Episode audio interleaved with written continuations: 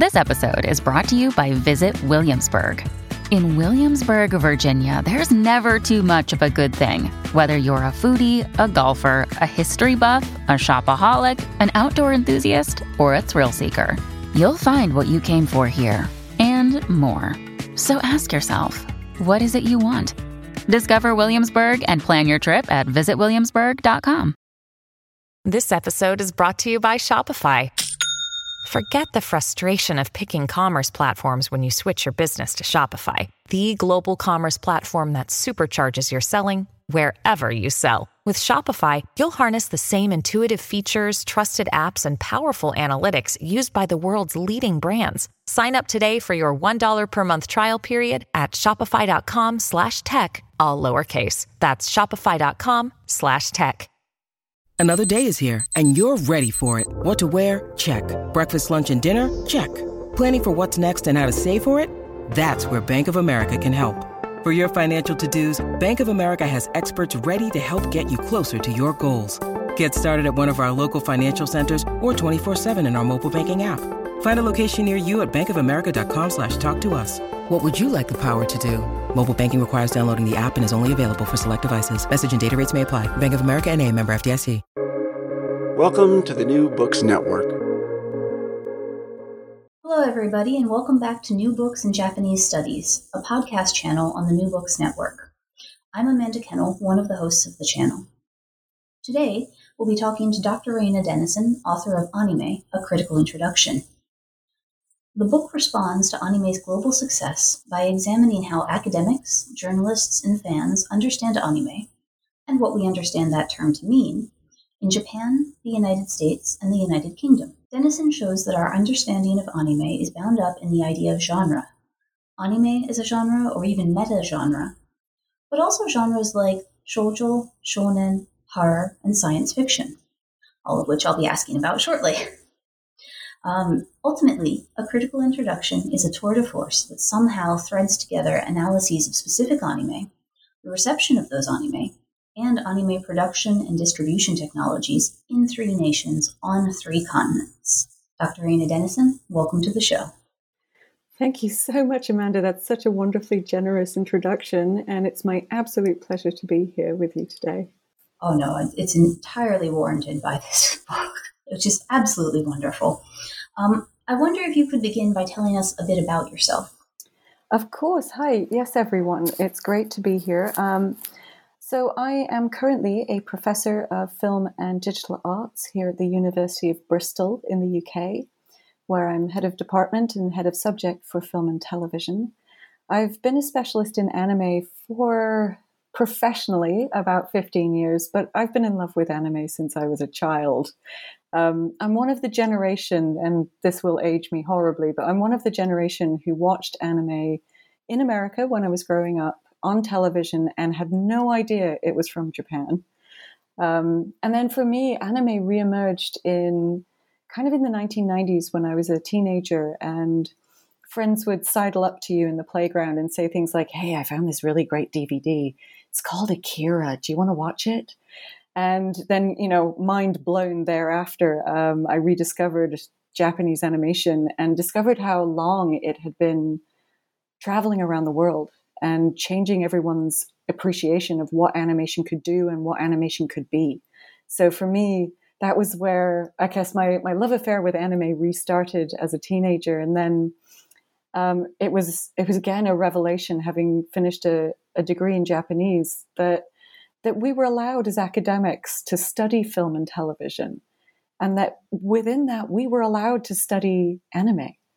And and so my whole career has been spent i feel so far anyway exploring this terrain um, and, finding all the the amazing stories that anime has brought to us the amazing styles of animation it has brought to us um, and then trying to bring those and proselytize for those with people around the world who maybe are just getting into anime, just discovering it, but also those who are trying to take popular culture seriously and trying to find ways to speak about popular culture in an academic, scholarly way, because that itself has been a growing field just for the last 25, 30 years. And it's been great to, to see it flourishing and to see so many people now um, coming into the field and doing amazing studies of anime. I meet brilliant PhD students all the time now, and, and recent graduates from PhD programs who've spent their time doing research into aspects of Japanese animation and Japanese media culture that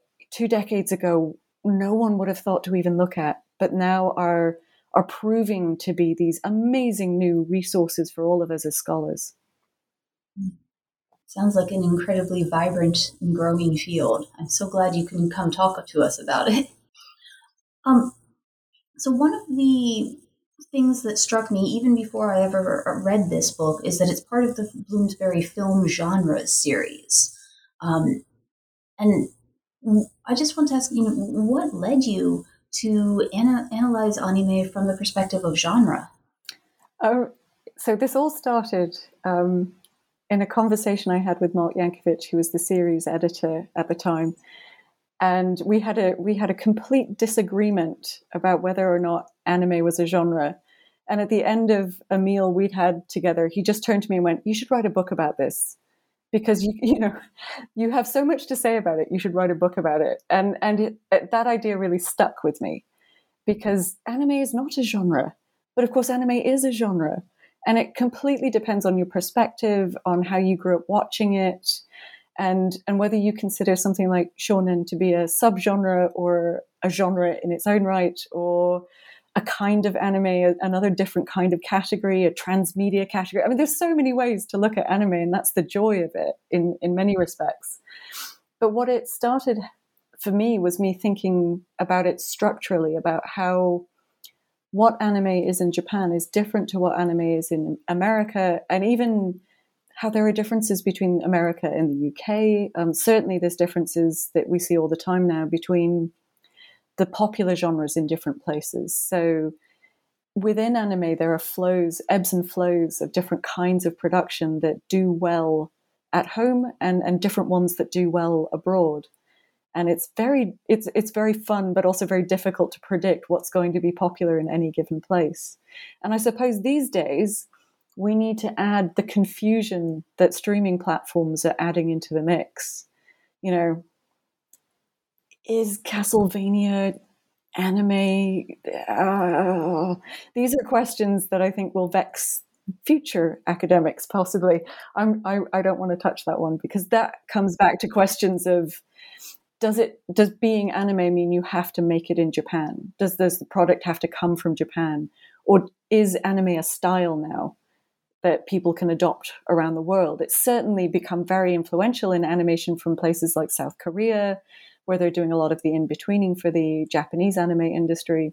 But we're seeing that bleed into the aesthetics of things like the Voltron remake that DreamWorks did for for streaming um, Netflix.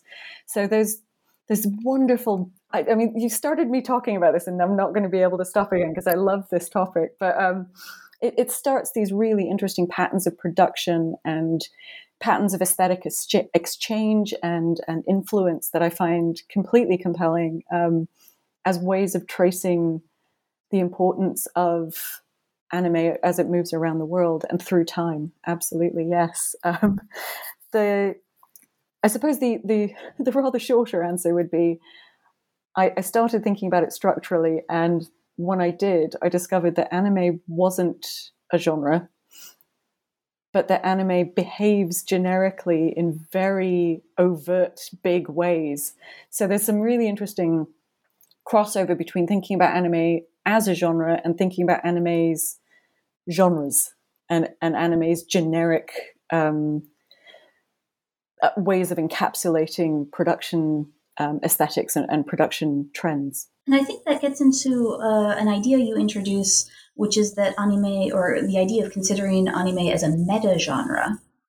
Um, so, what does that mean, and how does looking at anime as a meta genre change our understanding of it? So, again, it depends on the perspective you want to take on it. I, I suppose meta. we could get very philosophical about what meta genres might mean, um, but to to keep it relatively simple, I suppose the way to think about it is within Japan, anime is, is so much more than a genre. It is a whole industry, and that industry contains multitudes. So in Japan, anime is is almost too big to be thought about as a genre, and yet in that classic genre way, we know anime when we see it. And and if it comes out of the Japanese industry and it's animated and it's two dimensional, you're probably thinking it's anime. But in Japan, anime is is both about the production of animation, but it's also more than that. And that's where the meta side of it comes in. Because anime, as a, a product of largely television animation, has become the linchpin that holds together massive franchises that often start in manga but can end up in live action film, in video games, in um, musicals, um, like, you know, theatrical musicals, and all kinds of wonderful things. So I, I find anime is really interesting to think about in that meta generic way because it both encapsulates genres, but it's more than that. And, and in, in being more than a medium, it becomes, I think, meta. It becomes more than and, and extends far beyond the reaches of a, a regular genre. Mm-hmm. And you also sort of um, in your your answer there you, you get at another thing that the book does which i find absolutely fascinating. Um, you pointed out that when we see something uh, we can recognize it as anime. But you also point out that the, the word anime has a different meaning in japan um, where it just means animation. It doesn't necessarily have anything to do with japan. Um, now because of that that shifting in ter- uh, the meaning of terms i guess uh, we should say um, your book tackles anime and its um, reception in Japan, but also in the United States and the United Kingdom. Um, and, you know, it was really eye opening for me because, you know, I know that anime means animation in Japanese, but some of the other terms that you really, um, you sort of defined for different or in different places, um, I had not realized quite what the distinctions were until I read your book and they really have a, a, a, really important shift in how we understand what's going on. Um, so, to get into that a little bit more, though, I think could you tell us why you chose the United States and the United Kingdom as your sort of sec, uh, secondary and tertiary sites of uh, research, as it were? I mean, obviously, so these days, um, if we were going to start this study again, probably the most interesting places to look at would be places like South Korea and China, where anime's importance is has rapidly grown over the last 15 years. Um, since the relaxation about imports and since um, particularly South Korea has been doing so much outsourcing work for Japanese animators. So it's it's really building and changing the, the South Korean anime indus- animation industry. Sorry, um, I'll stop doing that. I promise. Uh, but there's there's a wonderful connection there. I think in terms of industrial shifts and changes that we probably want to look at that would make different points. But for me, when I started this book, I was interested in the the kind of vibrancy of the early exchanges between the Japanese animation industry and other animation industries. And I was also interested in how how difficult it has been for anime to find markets outside of Japan as well. So on the one hand, you know, as soon as Astro Boy by Tezuka comes out in the 1960s, it's already in America just a year later. So when anime on television is born, it's essentially born as a transnational medium and immediately is being translated and, and sent abroad and distributed in the States. Um, so I thought it made sense because of that early connection to look at that connection with America. Um, it's also a connection that's been um, theorized quite a lot lately. Um, and, and, subsequent to this book coming out, there's been brilliant work being done about early anime fandom in the States and and some great work looking at the kind of networks and how it's spread um, to America, um, which is certainly very welcome. But at the time I wrote this, there wasn't a lot of that. So I was going back into fan magazines and early um, early publications where fans were talking about anime and trying to piece together for myself as much as anything else why those connections emerged. What was it about Japanese anime that American animation fans were suddenly discovering? What was inspiring them in anime? Um, so I was really interested in those early connections and and for me, it made sense after that to think about the development and, and to use America as a case study for where where anime takes hold and how it then changes and shifts over time in reputation, but also in in meanings. And I found the case studies so fascinating because, uh, you know, as you said before, the and what anime means to people in Japan very much was different to what anime meant to people as home video took off in the 1980s and 90s in America, when only very specific anime texts were coming across. And that really shaped um, perceptions of what anime was for a very long time and still today. Um, just just recently, I was seeing um, uh, uh, you know people talking about Japanese cinema um, at an event in London where they were talking about anime's um, slightly risque reputation when it came across in the 1990s and people were all nodding in the audience. And and I find that that lingering impression of anime is something that is extreme. Um, is very interesting when we when we look at those overseas markets in the states because of course most fans will know anime is everything. It's for little kids. It is pornographic. It is there it, it, it has all the genres and and is made for all of the audiences. It's not something that is niche in the way that it was initially presented to fans. And fans actually have been hugely important internationally doing the work to explain what anime is to one another and to explore its generic landscapes and to um, promote those different genres to each other and to new audiences. And I, you know, I think fans particularly American and European fans, have done huge amounts of work for industry um, globally to help people understand what anime is. I think fans are a huge part of that, really. Mm. That was one of the things that um, sort of struck me about the fan communities in the US and the UK. Um, in America, there was a bit of an emphasis on sort of explaining that anime is not pornography or not just pornography.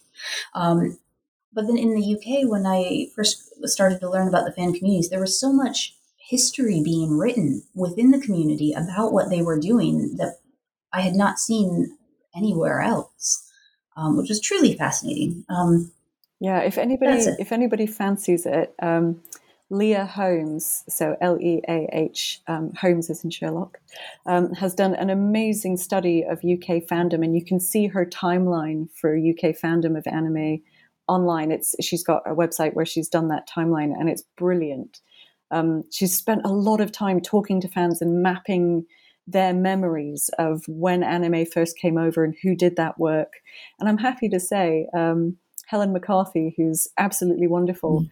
was right at ground zero. She's she's one of the big anime authors, but she's also she was there early early in the life of anime's importation to the UK, doing the work to proselytize for it, running conventions, writing, editing fanzines, and she she was a one woman marketing campaign for anime in the UK. I think, and, and I think we can thank her for a lot of what we get over here even now. She's been a huge linchpin in the history of anime's um, kind of importation here to the UK because she did a huge amount of work to map what was coming into Europe, what was coming into the States, to put fans in touch with the other with, with one another and get them exchanging tapes back in the days when there was no or very little at least legitimate distribution. Those were good days. I don't know. I, I, prefer now when I can just go I can go to Crunchyroll or Netflix and, mm. and, very easily watch the things my students are talking about that they like. Um, and I, I, think my my students now are are one of my favorite barometers for what's what's big in anime as it comes across from Japan to the rest of the world. Um, mm. we have lots of international students here at Bristol, and they're amazing. They're really engaged with anime, and it's been great talking with them recently about about what they're watching and what they love. it is so helpful now that I am no longer a teenager myself. Mm uh, to have that kind of help. My recently, my own nephew uh, informed me that My Hero Academia is huge amongst oh, yeah. the uh, middle school set. Mm-hmm. Yeah, I, I, mean, I keep up with it. I, I, had a wonderful experience just this summer. I did um, a lecture for school children on manga, actually.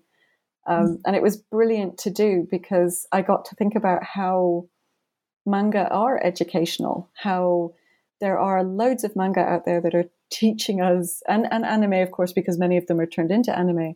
They're actually teaching us about the world around us, about our own bodies, about science, you know, science, not just mm-hmm. science fiction. So, you know, recently things like Dr. Stone and Cells at Work have been brilliant, almost textbooks that you can read about how the body functions or about, you know, the components that go into creating a cell phone. You know, it's it's really interesting to see how what we see of anime has changed so dramatically since those early days of Akira and Ghost in the Shell coming over and being the kind of high profile touch generic touchstones of science fiction. Um, now hmm. there's that that genre has just so much more in it, and I think that's just wonderful to see. It has really diversified because, as you say, uh, programs like Cells at Work are straight up science oh, yeah. in, in a certain level. But really, um, one genre in particular has always been associated with uh, anime, uh, especially outside of Japan, and that is science fiction mm-hmm. with Akira and Ghost in the Shell and so much. How, how, why is science fiction such a big part of anime and its its movement across the world? So I suppose I suppose at the beginning of the conversation you have things like Astro Boy. Um, and there, there's logical reasons why, very much like in the development of CG animation, which starts out with bugs and robots and and things that are easy to animate when you're using a computer. I think in some ways we see a similar sort of thing happening in early anime where it's picking up on popular trends in manga. So Astro Boy is one of Tezuka's most popular manga, if not the most popular one he ever did. And it's building on existing brands, therefore, to to build anime as something popular. It's it's a a way of managing the risk. If you animate something that people already know and love, it makes it a lot less risky. So there's a there's an aspect to the early popularity of sci-fi and anime, kind of then breeding more interest in sci-fi and anime. Um, and it's worth noting that boys anime develops faster than girls anime.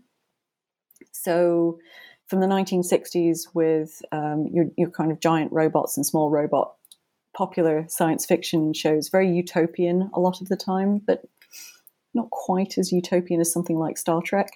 Um, we get from that into the more, much more complex, um, almost soap opera narratives of big, long-running shows. Um, things like Gundam, of course, um, but also big early hits. And this is really interesting to me because the first anime that really become massive hits are sci-fi. Um, and it's not just Tezuka's Astro Boy; it's also things like Space Battleship Yamato, which it does okay on TV, but then they repackage a couple of episodes into a movie and they discover fans are willing to wait outside for hours and hours to come and see this movie.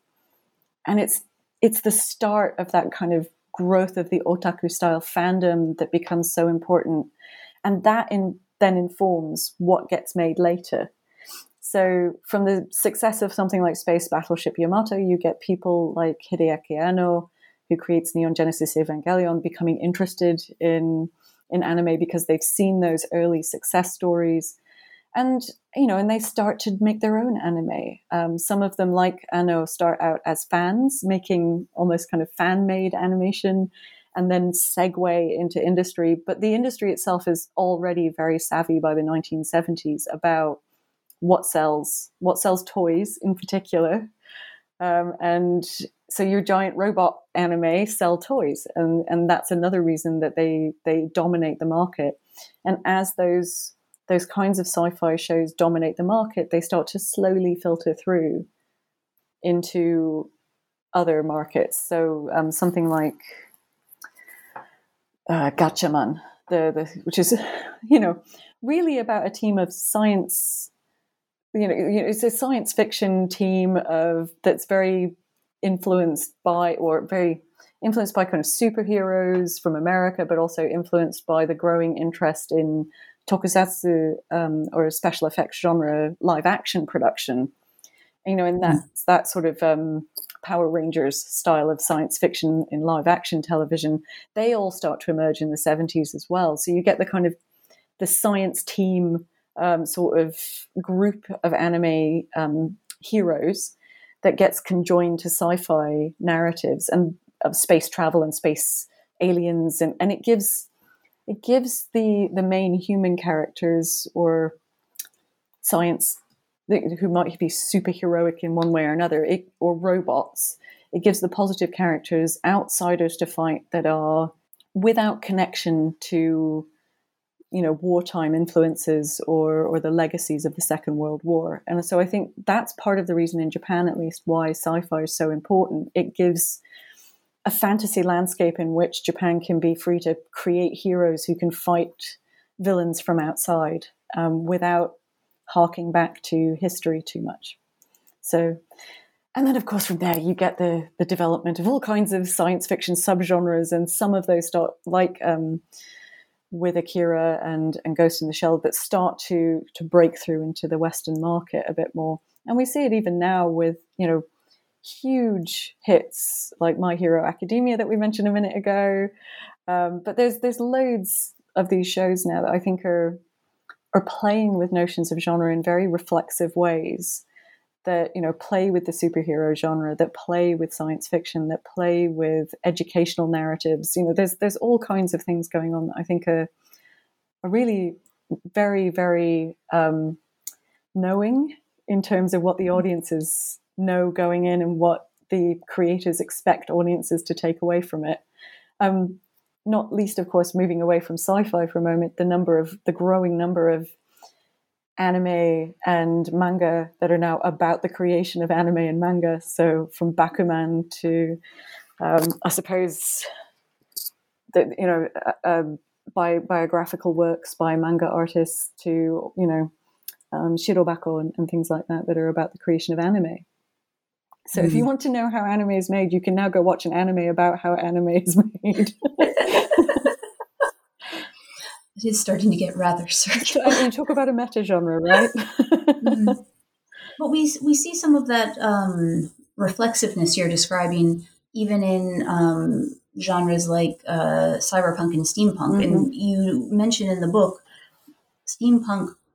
You know, why is steampunk named steampunk? It, it's somewhat because of the influence of the pre-existing cyberpunk genre. The, the two uh, came to prominence at rather different points in uh, time, but also in at different points in anime's international growth. Mm-hmm, mm-hmm. Um, and how did that sort of affect their reception abroad?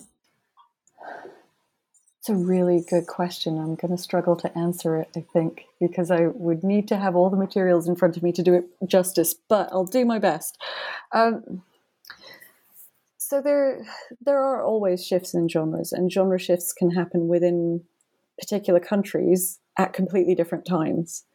Um, so obviously william gibson's neuromancer is, is, a globally translated book and it makes cyberpunk something people know about in japan as much as they know about it in the us um, but it's i mean it's a starting point for a, a kind of futuristic fantasy that japan is part of in which japan is a prominent figure. Um, and so it's it's interesting to see something like Akira getting made sense of outside of Japan in relation to cyberpunk.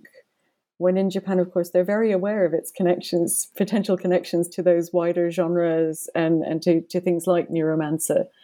Um, but what I find interesting about the sci fi of that era, particularly things like Akira and Ghost in the Shell, is that they are playing with future fantasy, fantasies that are both future looking and retrospective historically at the same time. Um, so, from just from my personal point of view, I think you know there's been a lot of discussion in academia about how Akira is a form of working through of the the disasters that happened in or the the atomic bombings that happened in Japan in, at the end of the Second World War, but also the Bikini Atoll testing. Um, and, and there has been a lot of discussion of it as a kind of hibakusha cinema um, or bomb survivor cinema. But at the same time, it's also a complete fantasy about a dystopic future version of Japan in which um, the wartime legacy is very different, and then the the existence of Akira has changed the nature of threat and the nature of of explosions and bombs within the Japanese psyche. So there's there's something very very tense in that relationship, and I think by the time we get to the the notion of steampunk and and people making sense of of uh, of anime using you know basically the same directors doing different versions of these stories or doing new versions of these stories what we get with something like steampunk is a much more distant historical point of view coming into play. I mean for me what's fascinating about both of them is the the attention to detail in this in the world building. Um, and i think the world building in both uh, Steamboy which i talk about quite a bit and akira which i talk about quite a bit in the book is the the attention to contemporary Japan in the first move in, in Akira, but the attention to Victorian London in the second. So that, that says everything about the the kind of touchstones, the touch points for those two movies, and the way they look backward and forward in completely different ways and relate to Japan's present point of view in different ways.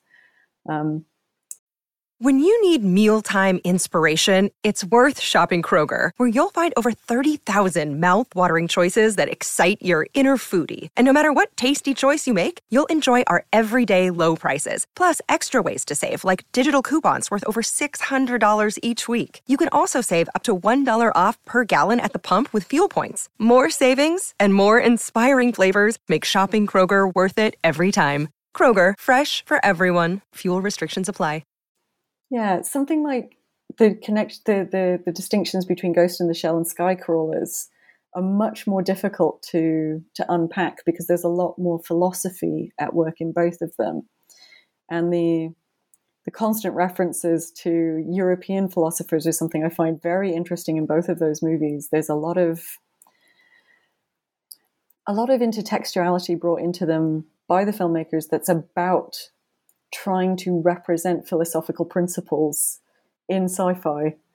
So I find those those ideas very interesting as well. What is the self? What is selfhood? How do how do we relate to the world? What do we believe ourselves to be? And what connections do we have to one another? I mean, those are very fundamental questions, and much bigger ones in some ways than the questions that are being asked in films like Akira and and um, Steamboy. But I think at the same time, the the filmmakers are engaging with sci-fi in different ways there that that makes their films equally rich, just with different agenda attached to them. Mm-hmm. It is really fascinating to see because cyberpunk and steampunk really didn't um, they weren't really all that far separated in time. Mm-hmm. You see cyberpunk in the late 1980s and yeah. into the 1990s. You see steampunk in the 1990s into the 2000s. Um, and yet they have this this fascinating, uh, as you said, uh, a sort of uh, variance in time between the far future and at least a few decades, if not um, a century or so, in the past mm-hmm. at the same time. Um, now, I have to say, oh, I want to talk about one other genre, and I, it's it's the one I was a little leery going into the that final chapter on horror. um, because I, am not the the best with the heart, the scary films. I will say. Um, yet I found that I had actually seen almost every work you mentioned, from um, mm-hmm. classics like Vampire Hunter D and Blood the Last Vampire, uh, to popular favorites like Vampire Knight, and then even um, some more obscure uh, but uh, really well regarded titles um, like Ghost Hunt, which is one of my personal favorites. Oh, I love it. Yeah. Um, and that got me interested in uh, just sort of the, this question of horror and how we understand horror and how it circulates, because I don't think of myself as someone who searches out scary TV shows and movies, and yet I had seen so many. Um, so how is it that you know even someone like me can unknowingly consume so many anime that are in fact part of the horror genre? Well, that was my big question for that chapter. Is there such a thing as anime horror? Um, I think it's it's one of those things where when we think of horror, we think of the point, that kind of numinous, that kind of liminal point where the realistic of live action meets the impossible. And so the special effects are often what makes a thing impossible. When you start to animate something, it becomes much more difficult to do particular kinds of horror because there's no real. There's there's no way you can go and then the the kind of very abstracted anime human character walks past a doorway and be in the doorway there's a shadow because it's not connected to our world in the same way. It makes it harder to tell I, I, felt at the time going in, it surely makes it impossible to tell scary stories like this. And so I was I was skeptical about the idea that there could be anime horror, and if there was, I wasn't sure it could be scary. It could be gross for sure, but I wasn't convinced it could be scary. And anyone who's seen Tokyo Ghoul knows exactly what I'm talking about in terms of the the distinction between the two. oh, yes. Again, another wonderful show. Um, just the the aesthetics in these these shows are all I think really disparate and really incredible. And something like Tokyo Ghoul is doing some really interesting things with the look of anime and playing with the look of it. But I digress. Um, so the, the chapter in the book was looking for the traces of horror in the things that were talked about in the way in the way these shows were talked about in Japan, but also in the way they were talked about as they moved around the world. And what was interesting is, you know, there's abs like very little questioning of whether or not anime horror existed by the time these shows made it out of Japan. But in Japan, they weren't talked about in that way so much as a horror genre. The word horror wasn't really being used very much, so it was much more specific. These were, you know, kyuuketsuki or, or vampire stories, or they were yokai stories or, or, kind of oh how do you trans- translate yokai? Ghost monster numinous thing that bumps in the night? Um, any of the above of the above. um, but you know they were yokai stories. They were they were sometimes they were ghost stories but they were very much more talked about in very much more specific ways and they were connected to each other generically in those specific traditions so you know people would talk about the previous example that had been popular um, so when they're reviewing a, a, new vampire show, they go, "Oh, this is kind of the the latest one since we had Blood the Last Vampire." Or when they do Blood-C, they're kind of like, "Oh yeah, Blood the Last Vampire is where this story started, and this is this is the sequel, kind of or prequel or something connected to it." Um, and so there there were really interesting ways that they they were kind of in the process of building an understanding of horror that was specific to different kinds of monsters, typically um, but also specific to genre mixing of different kinds. So there was interest. There's interesting romantic horror anime. Um, things like Vampire Knights is a really good example of one of those those hybrid ones where it's as much about young girls being in love with vampires as it is about the vampires themselves. Um, those are very pretty vampires. Very pretty vampire vampires. I mean, yeah, they were. Japan did that quite a while before the Americans got in on the act, I think. Sparkly vampires is not new. um, but I, I think as well there's there's something interesting about the nature of horror and that and what kinds of horror work well in anime. So yes, I, I think there are kinds of of horror anime the the more kind of um, splatter like they're a splatterpunk anime, I suspect. Um, but there's also you know the, the the ones that emphasize blood and guts and gore. And that style seems to have been hugely popular in certain moments. But it's when you come across things like Ghost Hunt, which sit in a completely different part of the genre, that I, I find it fascinating because that is a show that's about creepiness and trying to scare you, but it's also about a group of skeptics who go around trying Scooby Doo style to to um, explain away the mysterious. Um, and so I find those kinds of shows fascinating for the way they they present a form of Jap- of kind of anime horror, but at the same time undercut the possibility of horror, mm. and and allow you to to have that frisson of, of fear creeping in and using sound particularly to create eerie atmospheres within the show, um, but at the same time end the show by explaining at least as much as it is possible to explain. I mean, I always love it when shows leave the door and horror movies leave the door open to future scares. You know, it's wonderful. Mm-hmm. Mm. And that um, the way that horror kind of exists without existing, if that makes sense, mm-hmm. uh, in Japan, and the way that things get identified not as this overarching horror genre, but as the very specific Kyuuketsuki or vampire genre, does kind of speak to how what we think of as a genre in America mm-hmm. or uh, in the United Kingdom isn't necessarily how that genre is thought of in Japan. And completely, one, yeah. Mm-hmm. Well, one really fascinating example that I just hadn't even thought of, uh, I hadn't even realized was uh, different until I read your book, um, was Nichijou-kei. Mm, yeah. Um, and I wonder if you could tell us a little bit about what Nichijou-kei is and maybe also what we in America and in the United Kingdom might think it is that it is not. So, I mean, this is this is another one where translation is difficult. So Nichijou-kei is just kind of everyday everyday style anime. Um, usually sits somewhere around the shoujo genre, typically, but doesn't always. Um, and it it's usually translated as slice of life anime, but it doesn't have to be. In fact, the show Nichijoke, which which has that title, isn't isn't Nichijou-kei in genre, which is very frustrating to me as someone who studies genre when they have literally given the show that name and then they put all the fantasy stuff in it that is not at all all the fantastical elements in it that are not typical of the genre. It makes it very hard to to talk coherently about what the genre might be. Um, but I, you know, I find I found it really interesting because I thought it would be slice of life. I thought it would be um, talked about a slice of life as well. So these are shows that look at the everyday lives of young people in Japan. That's what I expected to be writing in that chapter.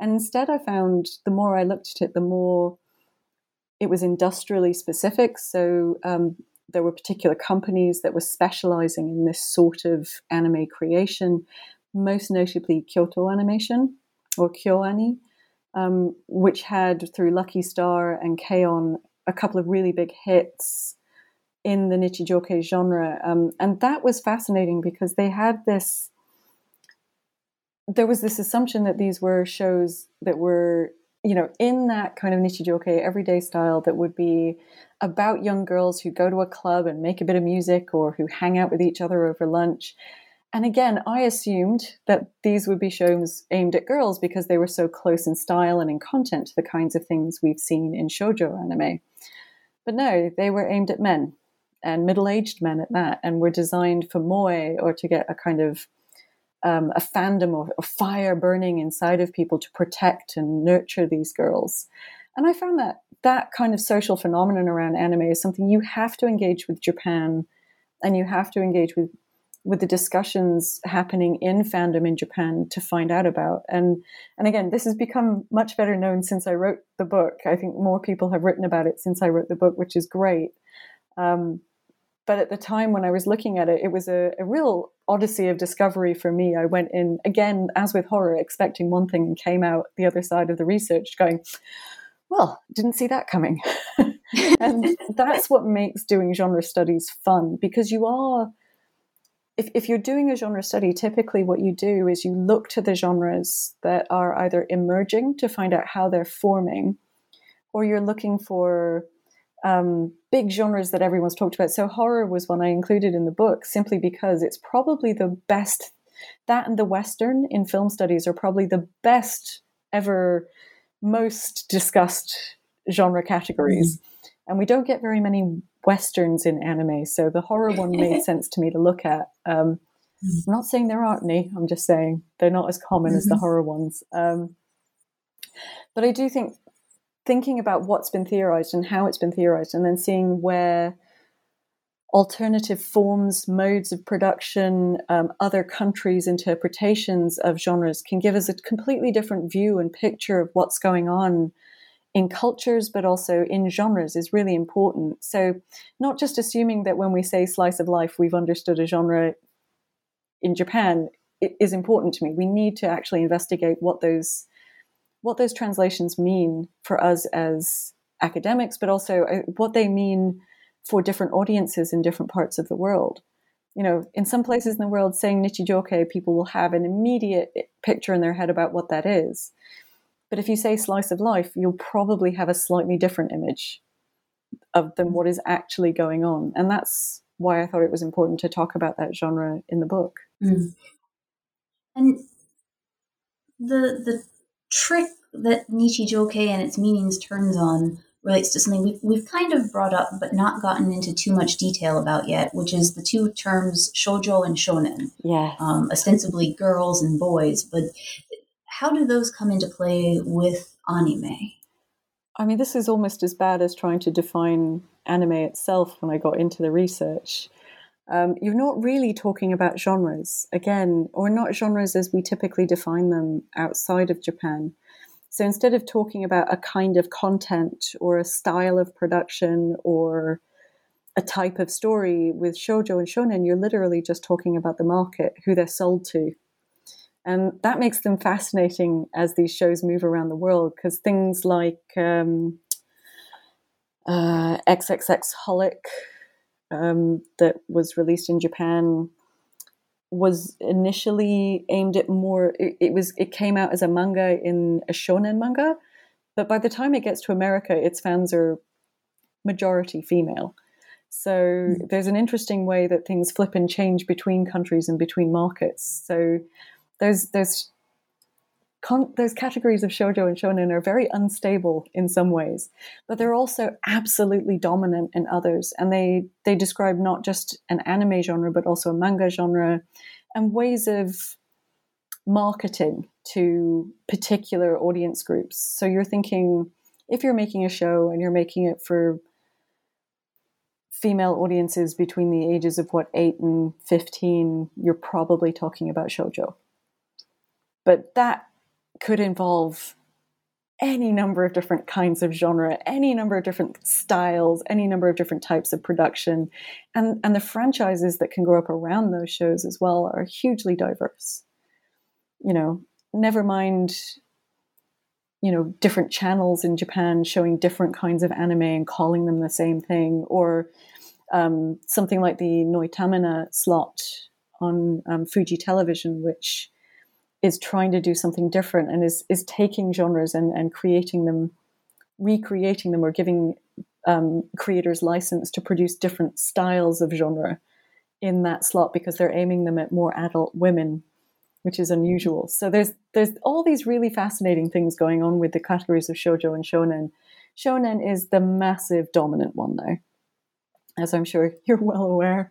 Um, so shonen manga outsell shoujo manga by a magnitude of the just a massive number, a huge magnitude. Um, they dominate the market, and for that reason, I, I'm finding it increasingly interesting watching things like My Hero Academia, which have their action narratives that are very shonen in style. Um, they're now much more interested in genre ideas than they seem to have been in in maybe previous generations. Though there are, of course, interesting women turning up in the shonen category, interesting female characters turning up in shojo and shonen, of course, but um, particularly in shonen for a long time. But I think at the moment, what we're seeing is is some really interesting ensemble casts being created that fit within the shonen category, but then have important female characters that are almost the protagonists. So Kimetsu no Yaiba is another one where you have a pair of characters, a brother and a sister, and the sister is less dominant than the the brother, but she's just as important in terms of the mm. narrative, in terms of agency. I think she's a very, very peculiar, very interesting um, representation of a shojo within a shonen ca- um, category anime that defies our ability to easily easily pin down where the shows are being where the shows are going and who they're being aimed at um, i suspect and the aestheticization of shonen in particular in recent years, the kind of really dramatic style of something like My Hero Academia or Kimetsu no Yaiba, are presenting us with really interesting, groundbreaking, I think, new ways of thinking about shonen in particular. Um, but for anybody who's not a massive nerd the way I am, um, shonen is your category of sports, action, sci fi, uh, manga, and anime that has dominated the, the market for a very long time. Um, it's why the success of something like Studio Ghibli is so interesting because they've only very rarely played up to notions of shojo and shonen. Um, Castle in the Sky was a technically a shonen main character in a shonen adventure movie. Um, but it, Studio Ghibli really became famous and successful off the back of a series of shoujo productions. So I find that fascinating to think about how even some of the biggest production companies in Japan have have bounced back and forth between the categories to try and find a successful formula for their their films and TV shows. I'm sorry. I, I, this is one where I could answer that question all day, and I'm not sure I did it justice. Um, please feel free to ask anything else that you can think of, of, about this, but I suspect that's one where we could, with shojo and shonen, we could talk about it all day. mm, and anime too. What yeah. is anime? Yeah. Those three questions will never have a settled answer. Yeah. I have a feeling. um, but since you you brought up um, Studio Ghibli, um, they do, you know, if, if people know of Studio Ghibli films um, in the US and the UK, they, they generally have a, a very sort of set uh, idea of um, what Studio Ghibli is and what it does. And it's very much a film uh, company as it's understood, an animated film company. But as you get into in the book, in terms of um, the products that they make, well, it's, it's just so much more diverse than that and how they've they've held all of that together is really fascinating as well. So, would you mind telling us a little bit about that? I mean, yeah, my starting point for this was when I read um, Helen McCarthy's book on Hayao Miyazaki. Um, and she's got this wonderful chapter towards the end of the book where she talks about how much merchandising uh, Studio Ghibli does. And anyone who's been to Japan will know that that is absolutely true. um, go to any department store and you'll find a, a, rack of Totoros somewhere in the kids section. And go to any DVD store, there'll be a special Studio Ghibli section usually. Um, this is one of Japan's biggest, most successful blockbuster companies. Um, and it is treated as something special and different in Japan very much. But one of the so one of the things that I wanted to raise in the book is that the, the, people we know from Studio Ghibli is only a very small number of people that that get talked about a lot. Hayao Miyazaki talked about a huge amount. There's lots of academic work on his films, but it's largely been work on his films as films and the aesthetics of them or the themes that they raise. Isao Takahata, who um, was involved with Studio Ghibli from its inception, there's less written about in academic terms. Um, I'm currently finishing up editing a collection on Isao Takahata that I'm very excited about. There's some great stuff in there. Um, so some great authors as well producing some really interesting readings of his films and, and Takahata's contributions to Japanese cinema. But there are other people who worked for the studio for its entire history that we we in English have talked very little about, and one of those was Toshio Suzuki. And Suzuki is, for me, the Ghibli mastermind. He's the reason you know about Studio Ghibli, if you do know about Studio Ghibli, because he's the one who marketed the films. He's the one who kept the filmmakers working together when they fell out or had a squabble with one another. You know, he's the one behind the scenes who, when Hayao Miyazaki retires, will sidle up to him with a, a manga that he's into or a, a book that he thinks Miyazaki should read. And lo and behold, Miyazaki will be back making a new film a couple of years later. Um, very much Suzuki is is the reason we still have, I think, Studio Ghibli and he's a massively important person in the in the anime industry, but also in the Japanese film industry. Um, so Stephen Alpert has a he worked for Studio Ghibli as their international marketing head for over a decade, and he's had a new book out last year where he's talked about his time working with the studio, and he points out that Toshio Suzuki, you know, when he when he starts getting involved with Studio Ghibli, is also the editor of the main um, Tokuma Shoten funded, so Tokuma Publishing funded um, anime magazine, Animage. He's also, though, in the time that he is creating Studio Ghibli as a successful studio, Suzuki is also the right hand man for Tokuma Publishing. So he is very important to the Japanese publishing industry, very important to the Japanese film industry, and he's also building this studio you know, just in his spare time, working with his friends. um, but I, I find Suzuki really, really interesting just in terms of how he has handled the development of Studio Ghibli. So, in the early days of Studio Ghibli, it's not a production studio as we would think of a permanent production studio today. It was basically rented its um, studio space and they would empty out the studio at the end of a production, close it down, and everybody would go off to new jobs.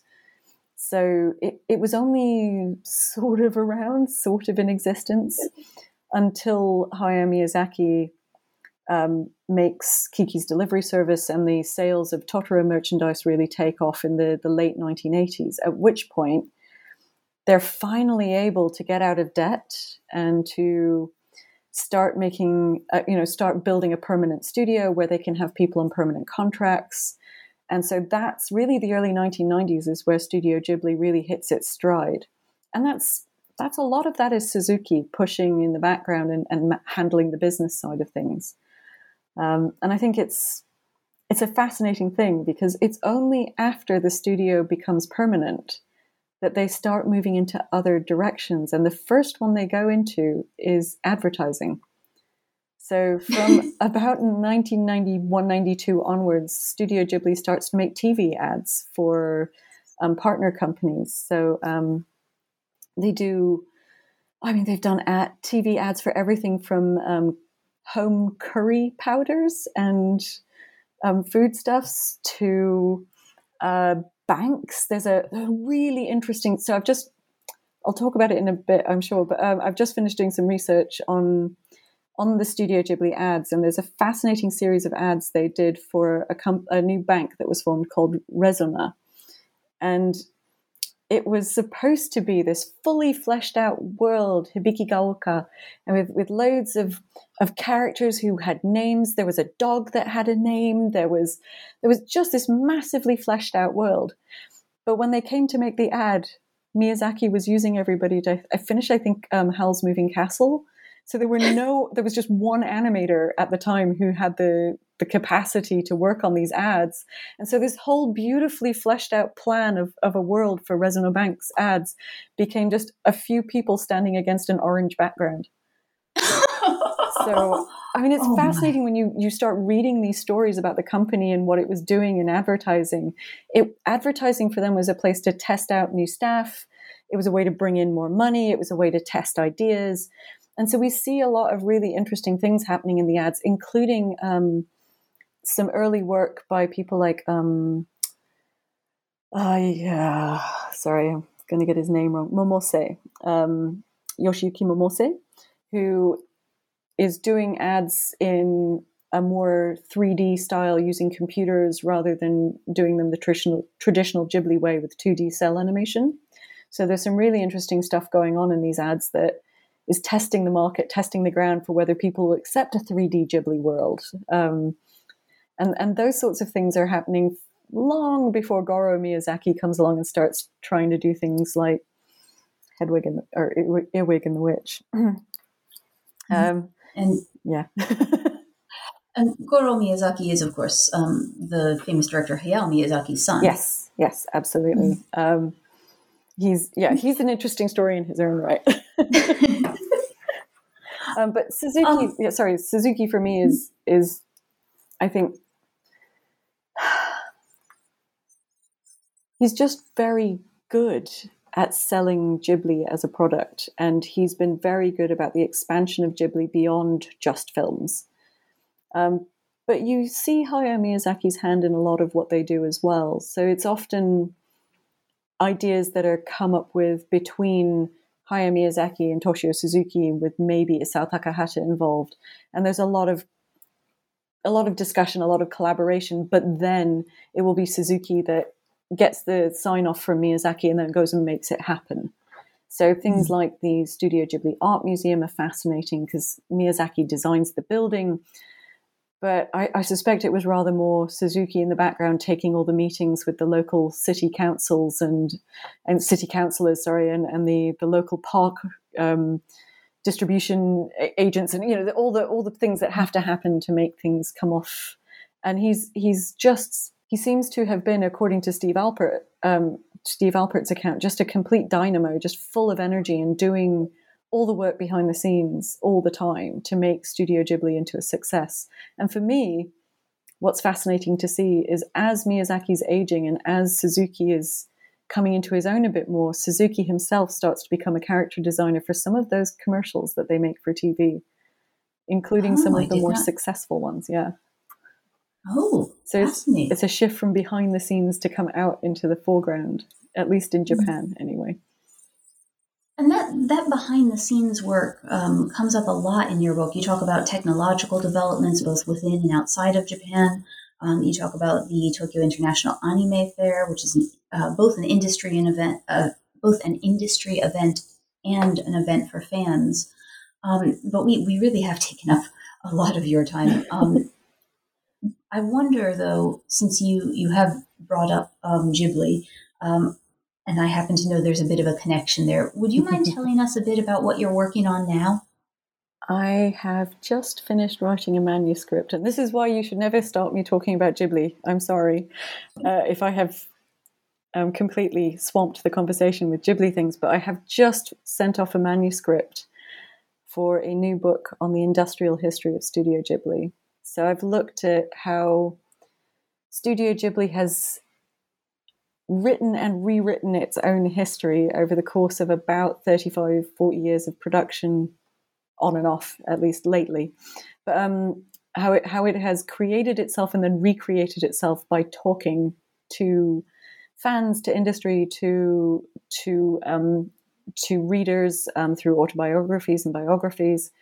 So I've done a fair amount of translation of things in Japanese that have revealed to me a completely a, a, history of Ghibli that I didn't know when I started the project. I I've been writing about Ghibli for oh, 15 years at least, and I thought I knew this company, but there is so much more for you to discover if you if you read Japanese and go and look at the original sources. There's lots there.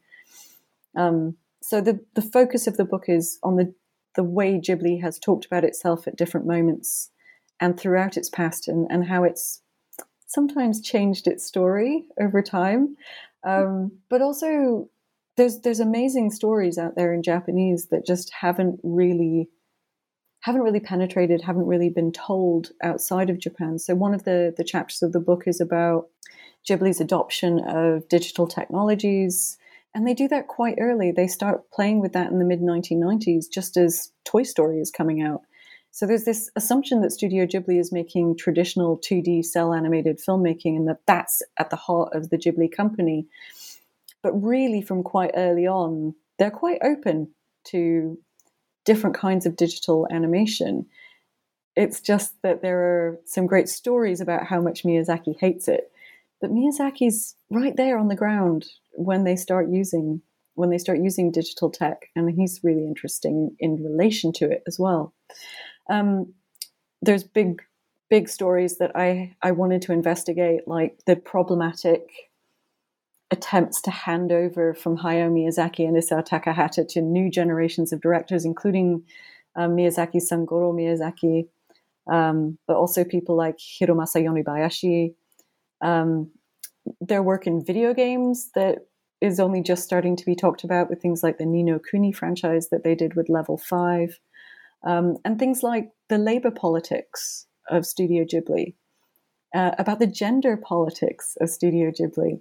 Um, Hayao Miyazaki is often talked about as the most feminist of Japanese directors, and yet, and yet, and yet, um, there has never been a Studio Ghibli female um, director, and it doesn't look like it's on the cards at the moment either. Um, but what's and that's fascinating to me, particularly as they have you know pushed people from within the company up the ranks over the years but they they have never never seemed to have successfully done that with women there are no as far as i can tell no female directors of even the commercials so hmm. there's interesting things happening with women at studio ghibli despite the fact that miyazaki is seen to be very good at creating female characters. Um, so I, I think there's there's lots of stories there that I'm hoping won't make anime fans hate me or hate the book, but I think it's it's time to to not just focus on the beautiful aesthetics and the wonderful themes that are in these movies, which are incredible films and incredible achievements in animation, but it's time to look behind the curtain a little bit for me and to think about how the studio has achieved the heights of fame internationally that it has achieved. And so that's, again, what I'm trying to do here in the new book. Well, you certainly um, started that project sort of in a, a, broader sense with anime a critical introduction. Certainly, uh, yes. Uh, which is a, I mean, it, it, it's fascinating and an enjoyable read, um, but also, as we say in Japanese, uh, I, I really learned a lot from, from this book. Um, and so I hope, uh, I look forward to learning even more, but specifically about Studio Ghibli from the forthcoming book. Um, I, so I hope uh, everyone enjoys it. I'm sure we will. Um, but uh, thank you very much, and I hope you have a lovely day. Thank you so much. Thank you all for listening, and thank you, Amanda, for having me on today.